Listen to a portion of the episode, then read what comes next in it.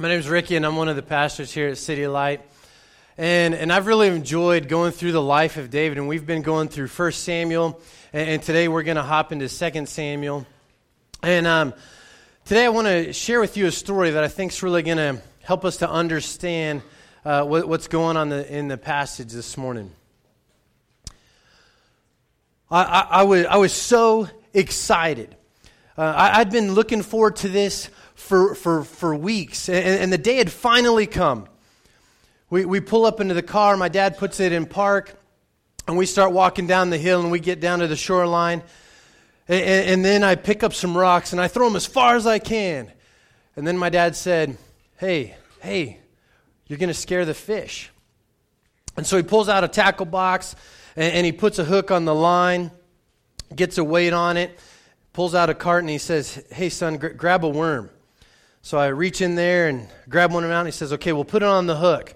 And I'm kind of going like this, and the worm does that little kind of squatty thing, and I can't get it on there. And, and, then, he, and then he says, Okay, well, here, let me show you how to do it. And he puts the worm on there and he says, "Okay, well, hey, to cast, you want to you want to push the button and you want to go back, and then when it gets out there, you let you let go not of the reel but just of the button, and you know, so it kind of helps me there, and you know, I push the button and I'm concentrating and let go of the the button, and off the worm and the weight goes and see it bloop just in the water and feeling pretty good. And he says, okay, we got to, shows me how to tighten the slack. And, and, and he says, okay, now, now watch the end of, of your line there. Watch the end of the pole. And when it, when it moves, when it goes like that, that's a fish. And then you need to pull on it and set the hook. And so some time passes by and and I'm just kind of not really paying attention anymore. I'm just like, look at the birds, look at this dirt. I'm gonna dig in the dirt. And um, he says, "Whoa, oh, there, there it goes, there it goes. You got to bite." And he pulls on the pulls on the reel real quick and puts the pole in my hand and says, "Okay, now reel it in." And I'm reeling it in. Yeah, this is looking great. And I, I get the fish, and and it, it's a small catfish and he's like, grab it, but don't don't grab the pointy things; it'll sting you. What's this fish is going to sting me? What's going on? And so he, I'm just like, ah. And he's like, okay, well here, and he, he gets the fish and he says, okay, well here's how you get the hook out of its mouth, and he does that, and then he puts the fish in my hand, and I say, I caught my first fish. And, and now, who who was really the one that caught the fish? Who was actually the fisherman in the story? And, it's good for us to recognize who's the one with the authority and the wisdom and the power, and who is the one that was just doing what he was told. And that's going to help us today. And so I invite you, if you got a Bible, to open up to 2 Samuel chapter 5. 2 Samuel chapter 5. And um, just as you're turning there, some, some background on it, some context. So at the end of 1 Samuel, um, Saul is king, and he's fighting against the Philistines, and they'd been fighting these guys for years and years. And um, he's, he's being defeated by the Philistines. And so Saul decides, well, hey, instead of letting the Philistines kill me, I'll, I'll, I'll kind of take my own life. And so him and his armor bearer, they take their own lives. And you would think, okay, because Saul is basically the one that's in the way of David becoming king, you'd think after he dies, now David can be king, right? Well, sort of. And so Israel, it, there, there's the southern part of Israel, and that's, that's Judah, and so they kind of they do acknowledge David as king. But the northern part, they don't.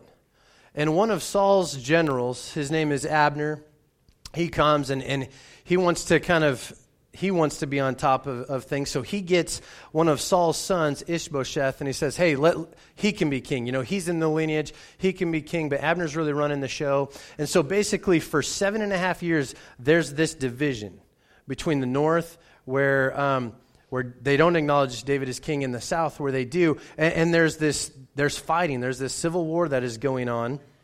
And, um, and then we, Ishbosheth is eventually killed. Some people sneak into his room at, at night and, and cut his head off. It's some fun reading. You should go back, check it out. Um, but, and that, now we come to, to chapter 5.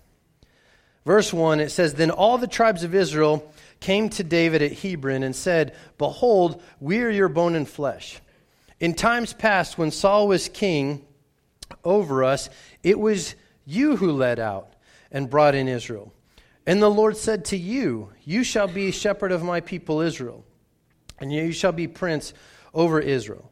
So all the elders of Israel came to the king at Hebron, and King David made a covenant with them at Hebron before the Lord. And they anointed David king over Israel. And so the first point is that the king has arrived. The king has, arrived. The king, he's, he's here. And, and now this is a great moment. I mean, all the tribes of Israel, the north, the south, they're all here and they're unified in proclaiming that David is the king. I mean, again, the country's been at war, tribes versus tribes, relatives versus relatives, and now they're all in agreement. Not because David's kind of coerced his way through this or had some snazzy negotiations or anything like that. They just recognize David, you're the king. And, and they say, hey, we're the, of the same bone and flesh. You know, it's like, hey, we're, we're brothers, we're family, we're kin, and, and we're, we're in this together. They recognized David and his military leadership, and they said, hey, you're the one that went out for us, and you're the one that brought us back. Even when we all weren't backing you, you were the guy that was doing that. And most importantly, they recognized that this is God's doing. The Lord is the one that said, You shall be shepherd over us. You're, this is Him doing this. And all the elders, they come uh, of Israel and they make this covenant with David and they anoint him as king. this is a great, great moment. And, and one thing that, that, that can be easy to forget is that this took a long time from the time that David was told he would be king to the time that he is actually king. I mean, if you kind of go back, it's about 25 years when, when God sent Samuel to go anoint David as king. 25 years. I mean, that is a long time. And much of this time, David's being faithful and, and he's in the wilderness running for his life. I mean, Saul is, is chasing after him, he, he's in despair. And I'm just thinking, man, if I was David and God told me this, I, and after probably not even a couple of decades, but probably like year 10, 11, I'd be like, this stinks. This is kind of taking a long time, God. I mean, I'm doing this, and Saul's like chucking spears at me. Um, yeah, not so cool. And I think I'd maybe just feel like, man, let's, I don't know. Is it really that important that I'm king? Maybe you could get somebody else. And maybe I just give up. Or when David, or, or, when, when, when Saul comes into this cave to go to the restroom and David's in there, all of his, David's men are like, you should go kill him. Now, if I was in David's shoes, I think I'd be like, yeah, this waiting business does stink. Let's do it. Stab. And um, now some of you guys are like, whoa, your pastor said he'd stab somebody. Um, so um, just make me king, man. Um, and so I would just want to force the issue and just kind of take matters into my own hands. And, and, and we, we kind of wrestle with the same thing. You know, we, we get discouraged when things don't just go our way. We don't like waiting for things to change. Um, I mean, just think of how frustrated you get over waiting for things in your life. I mean, you're in Target and you're waiting for that person in line, and you're just like, they're like, oh, I forgot my pin. And you're just like, it's one, two, three, four. Just push it. Come on. Like, it's go time, baby. Um, I mean, or if you're in traffic and somebody's just even just driving the speed limit, and you're like, the gas pedal's on the right. It's just a school zone. Get going. if you're if you're like Netflix pauses for a second and you know does a little circle thing or your YouTube video, you're just like, this is forever, and then ten seconds later it goes, and you're just like, oh my internet connection stinks. I'm getting hello. Um, you know, sorry if you work for Spectrum or something else. Um, you know, but but we hate to wait. We, we, we don't like waiting for anything. We want things to be the way that we want them to be, and we want them to be that way now. And, and here, here's the problem with all that is, is we tend to really put the focus on ourselves, right? What, think, think of your prayers. What do your prayers tend to look like? Your prayers tend to be really just focused on things that you want. And, um, you know, there was this season in my life where I, I was looking for a job and I felt like I was following God. Felt like God had kind of led me a certain way. And man, this is taking longer than I thought it would. This isn't fun at all. I would rather have a salary than not a salary. And this, man, the, the places that I think that, that I want to work for, man, they don't really want me. And then the people that want me, I'm like, well, that seems like a great job. But for some reason, I, man, I just don't want it. I don't feel like God's leading me that direction. Man, is there's, there's something wrong with me. And, and it felt like this is just taking forever. And God, I mean, my prayers were just like, God, this is my situation. Fix it. Come on, I mean, just give me what I want. What, what's going on? I mean, just, just please do something, God, and do it now.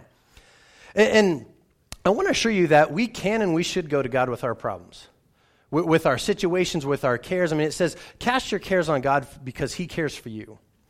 And if you're facing problems or, or grief or troubles, that is real. Those are real things, and, and it is hard.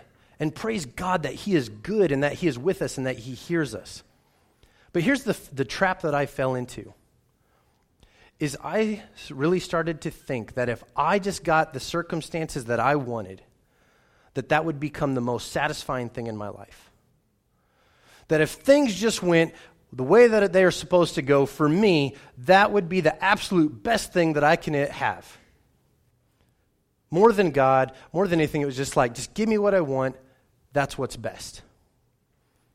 And many times our, our joy can really fluctuate depending on our circumstances. And the problem with that is, is if our joy is really hinged on our circumstances, our joy is going to change because our circumstances change. And we think that, man, if I could just get this or this could just happen, that is so, that, that'll be real life. That'll be amazing. That'll be the best thing that I can ever experience, even outside of just knowing God. That God, you're really more satisfying than anything, more satisfying than, than anything that I can experience. You're the giver of life. Because real life, real joy, does not come from outside of God, it comes from within God, from God Himself. And many times when we're, we're, we're going through circumstances and, and it's delayed and things aren't going the way that we want them to, it's because God is wanting to shape and mold us. And, and, and it's not so much about what you want, but what God wants to do in and through you. The, it's about who God wants to shape you to become. And see, David was in, was in the wilderness for all of this time 25 years. And God is saying, You're not ready to be king. You're not ready to be a shepherd to my people. I need to shape and mold you. And, and, he, but God does deliver on his promise. And, and now, David, here in chapter 5, is king. And so let's come to, to verses 6 through 10. So, so all Israel saying, Hey, you're the king. God has brought you here. And in verse 6, it says, And the king and his men went to Jerusalem against the Jebusites, the inhabitants of the land, who said to David, You will not come in here, but the blind and the lame will ward you off, thinking, David cannot come in here. Nevertheless, David took the stronghold of Zion, that is the city of David. And David said on that day, Whoever would strike the Jebusites, let him go up the water shaft to attack the, the lame and the blind who are hated by David's soul. Therefore, it is said, The blind and the lame shall not come into the house. And the Jebusites, they, they occupied Jerusalem. And so when the Israelites came into the promised land, kind of right in the middle of this is this city. And they had not been able to kick out the, the Jebusites for hundreds of years because of this fortified, walled city.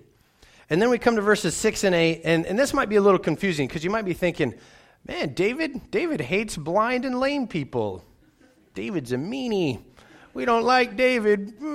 Um, you know, so that, that's really not what's going on. David isn't just saying, like, oh, blind and lame people, they can never come into my palace, suckers.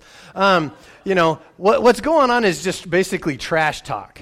And so the, these, these Jebusites, they're up behind their walled city and they're like, hey, you ain't getting in. And even if we were blind and lame, you still ain't getting in. We could totally defend the city. And so then David just kind of plays along and he tells his men, Oh, go, okay, well, hey, why don't you go up there and go kill those blind and lame guys? And, and, and then they do. Um, so, um, and this is a great victory um, for David.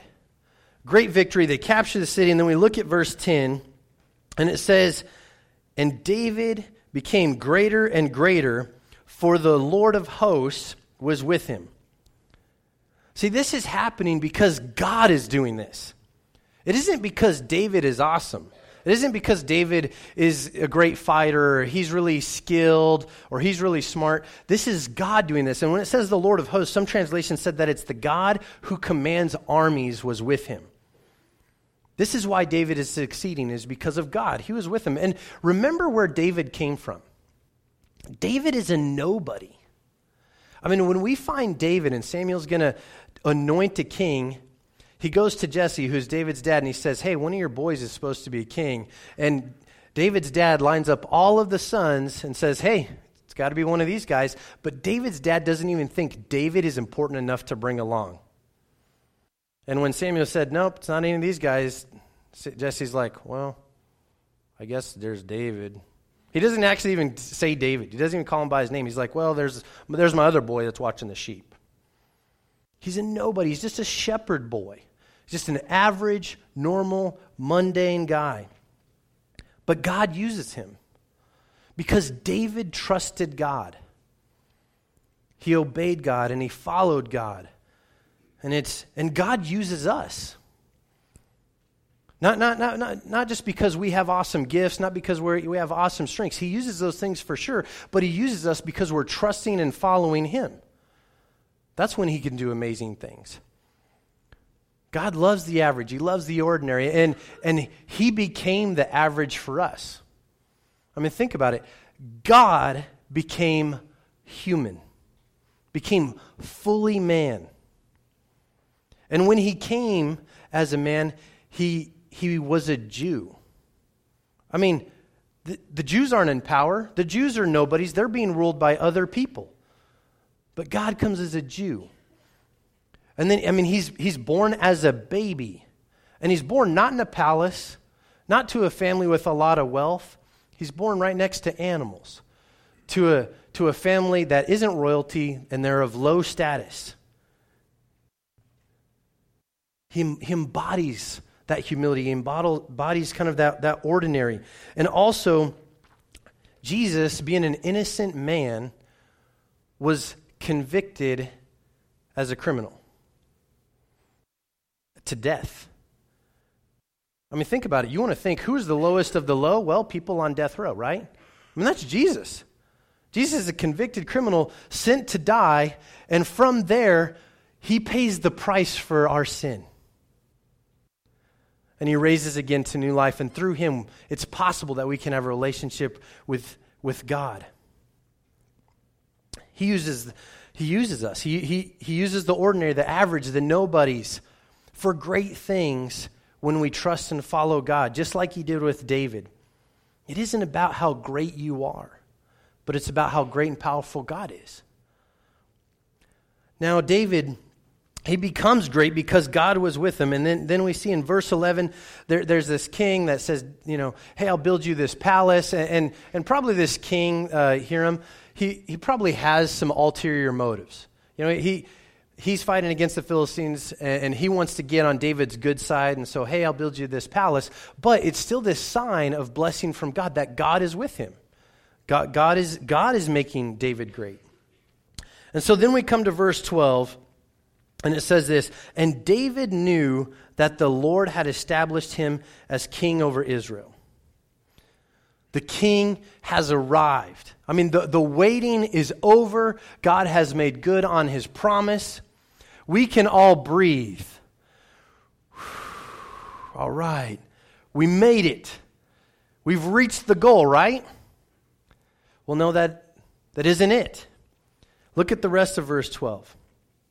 So David knew that the Lord had established him as king over Israel and that he had exalted his kingdom. Why? For the sake of his people, God's people, Israel. You see, getting David to be the king, that wasn't the point. That's not, that's not the goal because David isn't the point. God is the point. This is about what God wants to do. David knew that God made him king. Why? For the sake of God's purposes, God's people, Israel. This is what God is doing. It isn't just that the king, David, has arrived, it's that God is the real king. And that's the second point. The king knows who is king.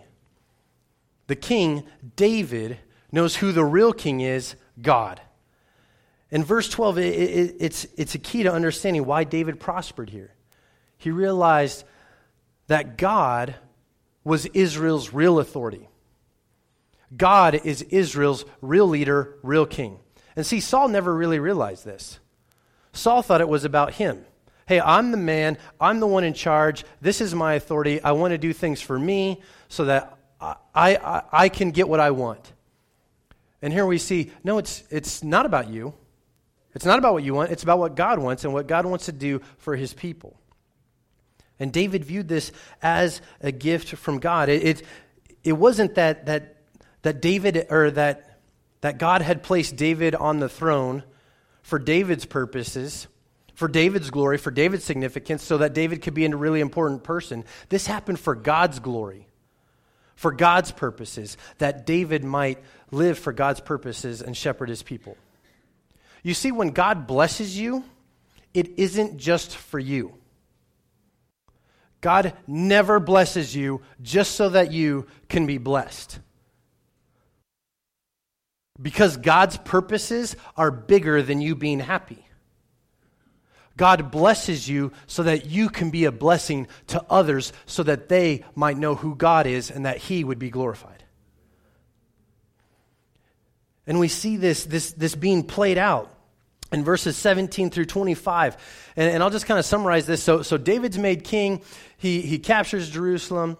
And so the Philistines, the ones that they've been battling with for years and years, they, they hear about this and they, they know, oh, okay, well, hey, David's a threat. The, the country seems kind of unified right now. Let's make a move. Let's get in there before they, they really build their forces, before they really get strong. And so let's go fight David. And um, so David Again, the king, he knows who the real king is. And in verse 19 says this And David inquired of the Lord, Shall I go up and, and, and go get him? I mean, think about this. You're David. You're the king. I mean, I feel like a lot of us in this moment, myself, I would be thinking, hey, I've just been crowned king. I don't know if I really need God. I mean, I'm the man. And, and this is a perfect time for me to show people just how good of a king I am. I'm smart, I'm capable, I'm strong, I got this. But David again recognizes who the real king is, and he say, says, God, what do you want me to do? Because David knows that God didn't just establish him as king, but that God will sustain him as king. He knows who the one is in charge. He isn't the one doing this, but God is doing this. and so he inquires of God, and it says that David did as the Lord commanded. You see, you can't just ask God what he wants and then not do what he says. You can't just ask God and, and, or, or know God's will and then not obey. I mean, many, many times we know God's will. We know what God wants. We read it in God's word. We, we, we talk to God's people and we don't do what he says.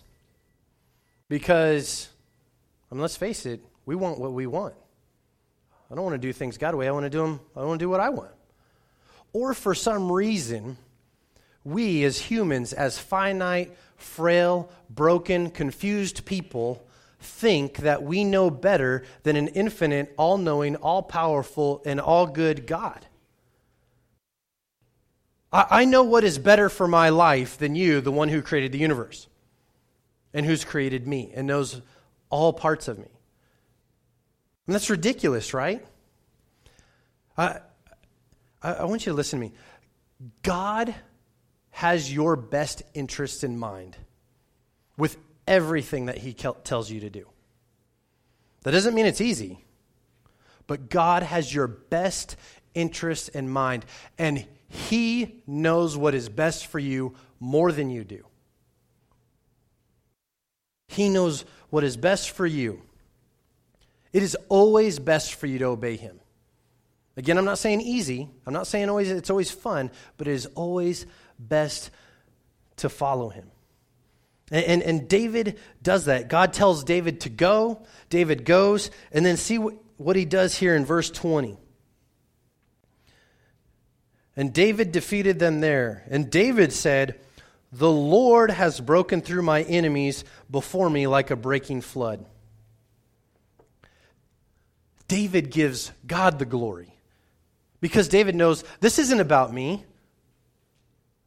We're, we're not here to celebrate me. We're here to celebrate God. God is the one doing this, God is the one in control. And he is pointing his people, Israel, to God, saying, God has done this. He's pointing people to the real king.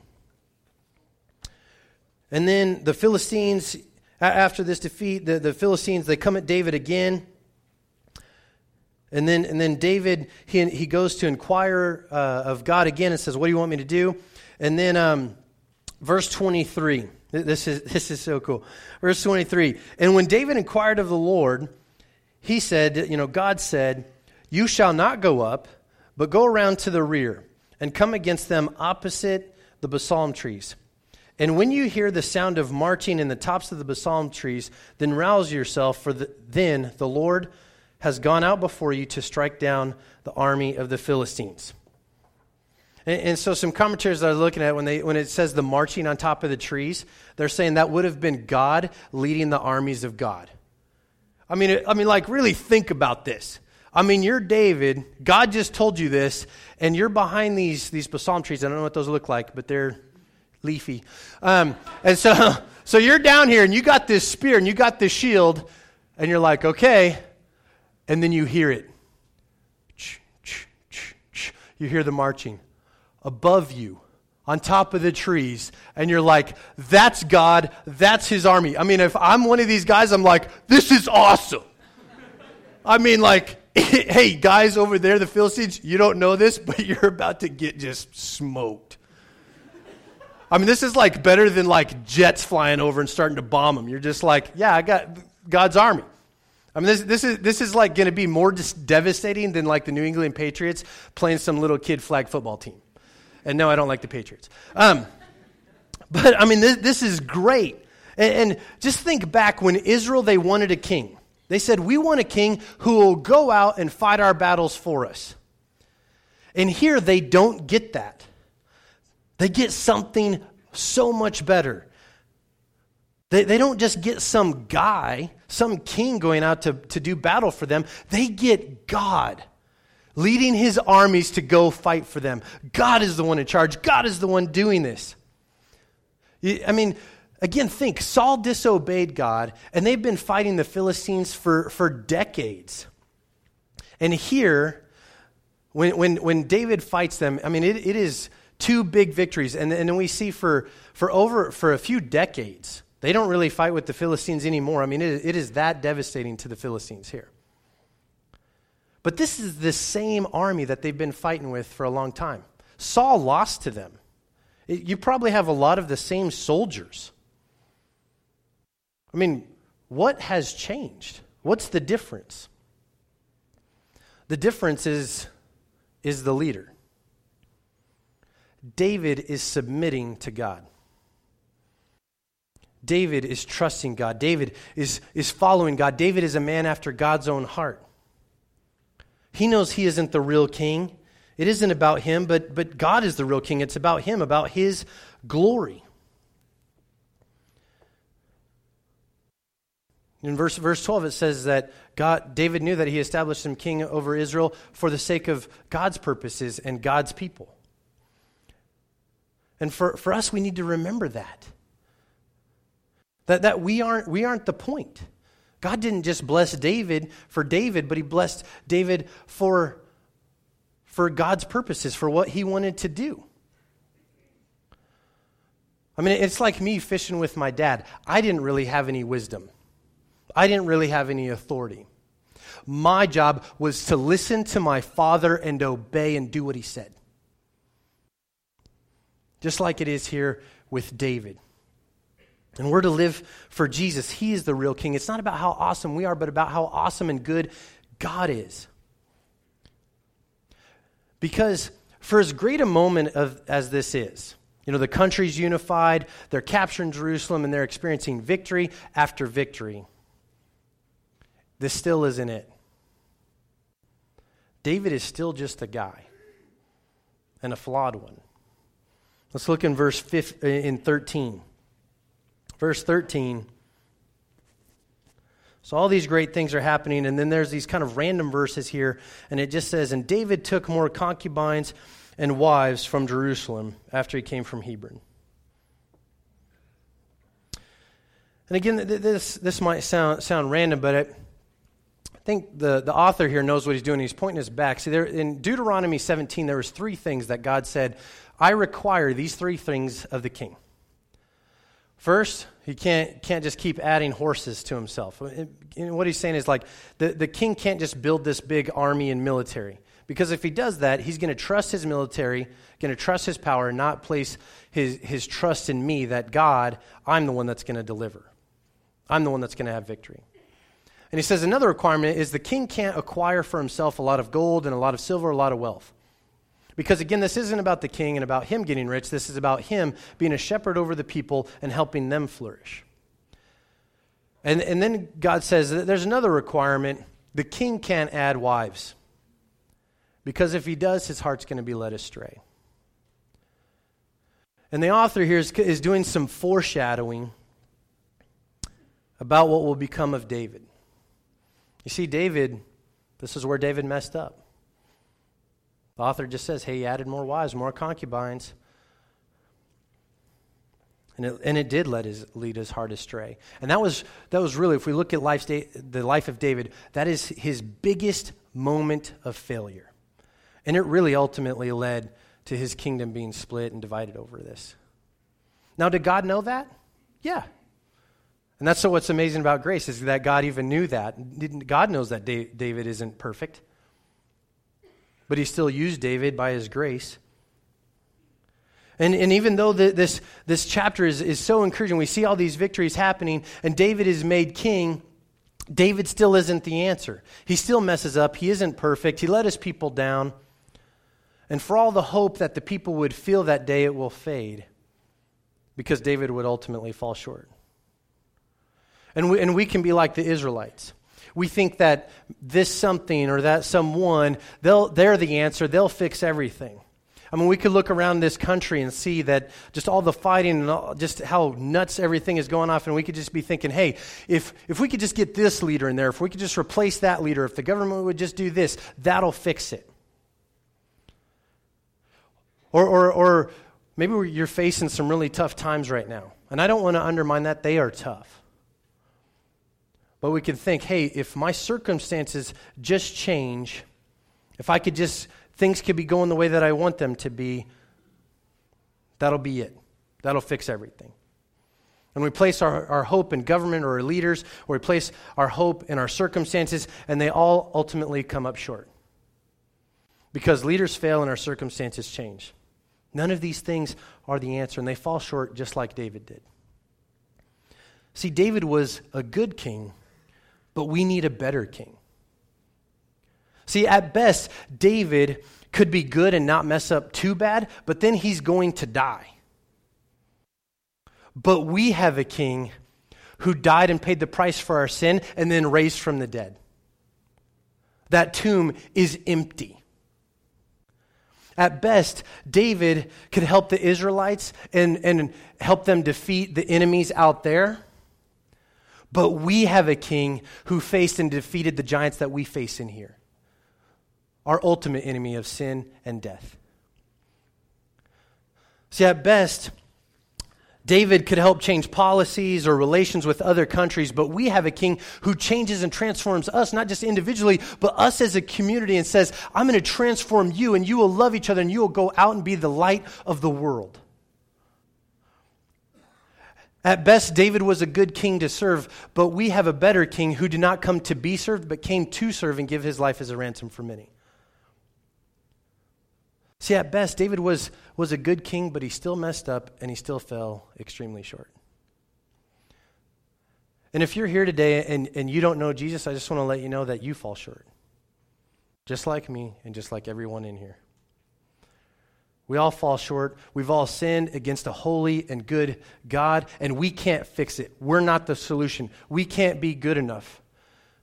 We're all separated from God. We're all dead spiritually, and we can't give ourselves life. We can't get to God on our own. There's nothing we can do. We can't be good enough. But there is one who is good enough. There is one who can bring us life, who can heal us.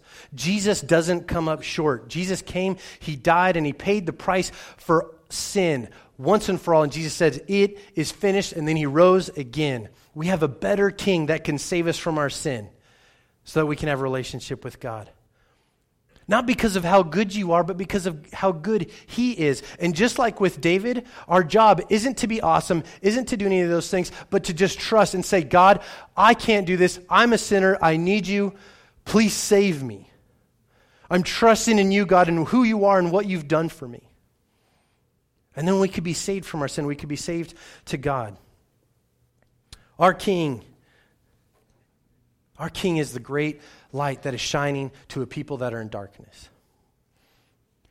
In, in the Bible, it says that he is called Wonderful Counselor, Mighty God, Everlasting Father, Prince of Peace, the Good Shepherd, Alpha and Omega, the way, the truth, and life. No one comes to the Father except through him. He was despised and rejected by men, a man of sorrows. He was oppressed and he was crucified and he was killed for our sin. He became sin for us so that we could become the righteousness of God in him so that God could look at us and say, You're not guilty. You are mine. You're my child, and I love you more than you could ever know. And Paul says that I, pray that you could know how much God loves you. And guess what? You can't even know it because it's, it's unknowable, it's unfathomable, it's so big. That is our King. Jesus Christ, our King, the only remedy for an infinite gap between us and a holy Father. Jesus Christ, the only bridge from death to life, the only hope for every downcast soul, the only comfort from our sorrow, the only healing for our diseased hearts. He is the only true joy in a world of full of fleeting pleasures. That is our King, the one true, eternal, good King, Jesus Christ. Sin is paid for in full. He rose from the dead. And he's going to prepare a place for us, and he's coming back so that we could be with him forever.